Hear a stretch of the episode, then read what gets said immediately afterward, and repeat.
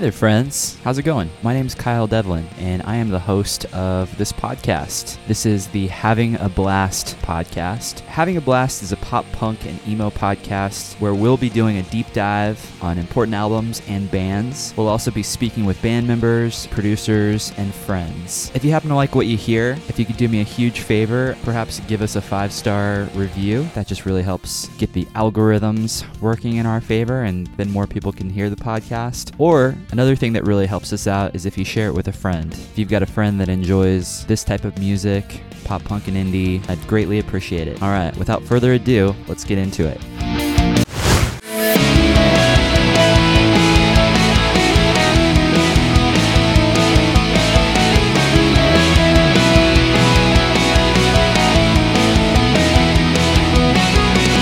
Friends. Welcome to the show. On today's edition of Flashback Fridays, we're going to be highlighting a record that came out in the year 2007. So, this is episode number eight of the Flashback Fridays. And 2007 was an interesting year for music. It was an interesting year for myself as well. This is the year that I rejoined a band, The American Life. We started at the end of 2007. This was after spending two years not playing music or being in a band or even being really interested in playing in a band. I was kind of jaded during this time period, but a good friend of mine, we connected and I started filling in for his previous band, to which I quickly heard the demos of The American Life and then it was full steam ahead. I was 23 years old in 2007, still trying to figure out who I was and going through some transitional periods. And I think this particular year was kind of like the year 1995 in music, the year after Kurt Cobain committed suicide and grunge started to take a bit of a turn. And I think the music landscape was changing changing a bit in 2007, much like 1995, especially within the quote unquote scene. I think people were getting a little tired of sad and dark emo music with similar themes. People were craving something a little more upbeat, a little more positive and catchy. And this shift resulted in pop punk and pop rock really having a resurgence. Bands like All Time Low, Boys Like Girls, Mayday Parade, The Maine, We the Kings, and A Day to Remember, even, they all burst onto the scene. Many with very, very popular debut records in 2007. And we could definitely highlight a lot of those records because a lot of them are really great and still hold up. But I want to highlight a lesser known band and album that came out in the year 2007. And this is a bit of a sad and dark record, too. Perhaps that's why people missed it or even dismissed it. Even the title is a bit of a downer.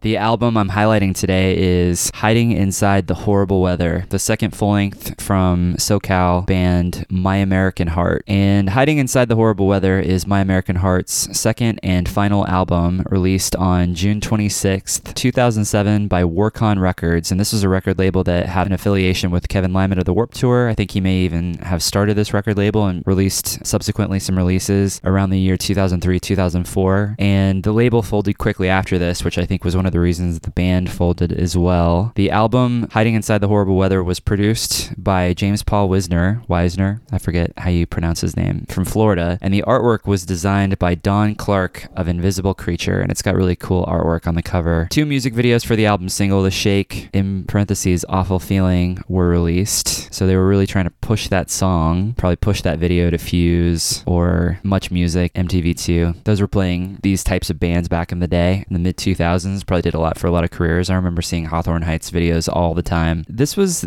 a band, meaning My American Heart, finding their sound and hitting their stride really with their first fully realized album. The first album, The Meaning and Makeup, is fun and a good rock and roll album, but Hiding is them truly solidifying who they were as a band. And I love the eclectic nature of the record. There's pop rock, there's aggressive rock songs with big choruses, there are even speakeasy, sultry, blues esque songs. Really just one of them, but I love it. And there are a couple of very subdued tracks in the vein of Jimmy World and even Death Cab for Cutie. This record really takes you on a journey. The lyrics are introspective and somewhat dark. The singer must have been finding himself going through some painful experiences before and probably during throughout the journey of writing these songs, and you can hear a person finding catharsis and even longing in his words. I'm going to play the title track off the record. I love this chorus. The melodies are strong. James Paul Wisner did a great job of helping My American Heart craft sonic landscapes on this record. So this clip is from the song Hiding Inside the Horrible Weather.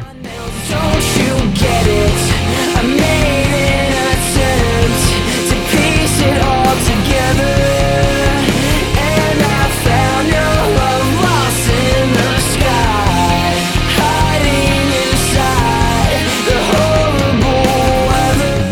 It, edition 8, edition 2007. The album is Hiding Inside the Horrible Weather by the band My American Heart. Check out their two records, they're a lot of fun, they're really cool. Pretty aggressive rock, but poppy nonetheless. Next week, we're going to be highlighting a record from 2008. Can't wait. Look forward to it. Got some fun interviews in the works. I just want to say that I'm grateful if you're listening. Hope you enjoy these Flashback Fridays. Have a wonderful rest of your week and your weekend, and I'll talk to you soon. Bye. Hey, thanks so much for listening. I really appreciate it. Podcast out, do a massive solid for us here at Podcast, you can just leave us a review, five-star review would be amazing, wherever you listen to podcasts. Or if you just want to recommend this podcast to a friend who might enjoy it. All right. Hope you have a wonderful day. Hope you're having a blast listening to your favorite records. I'll talk to you later.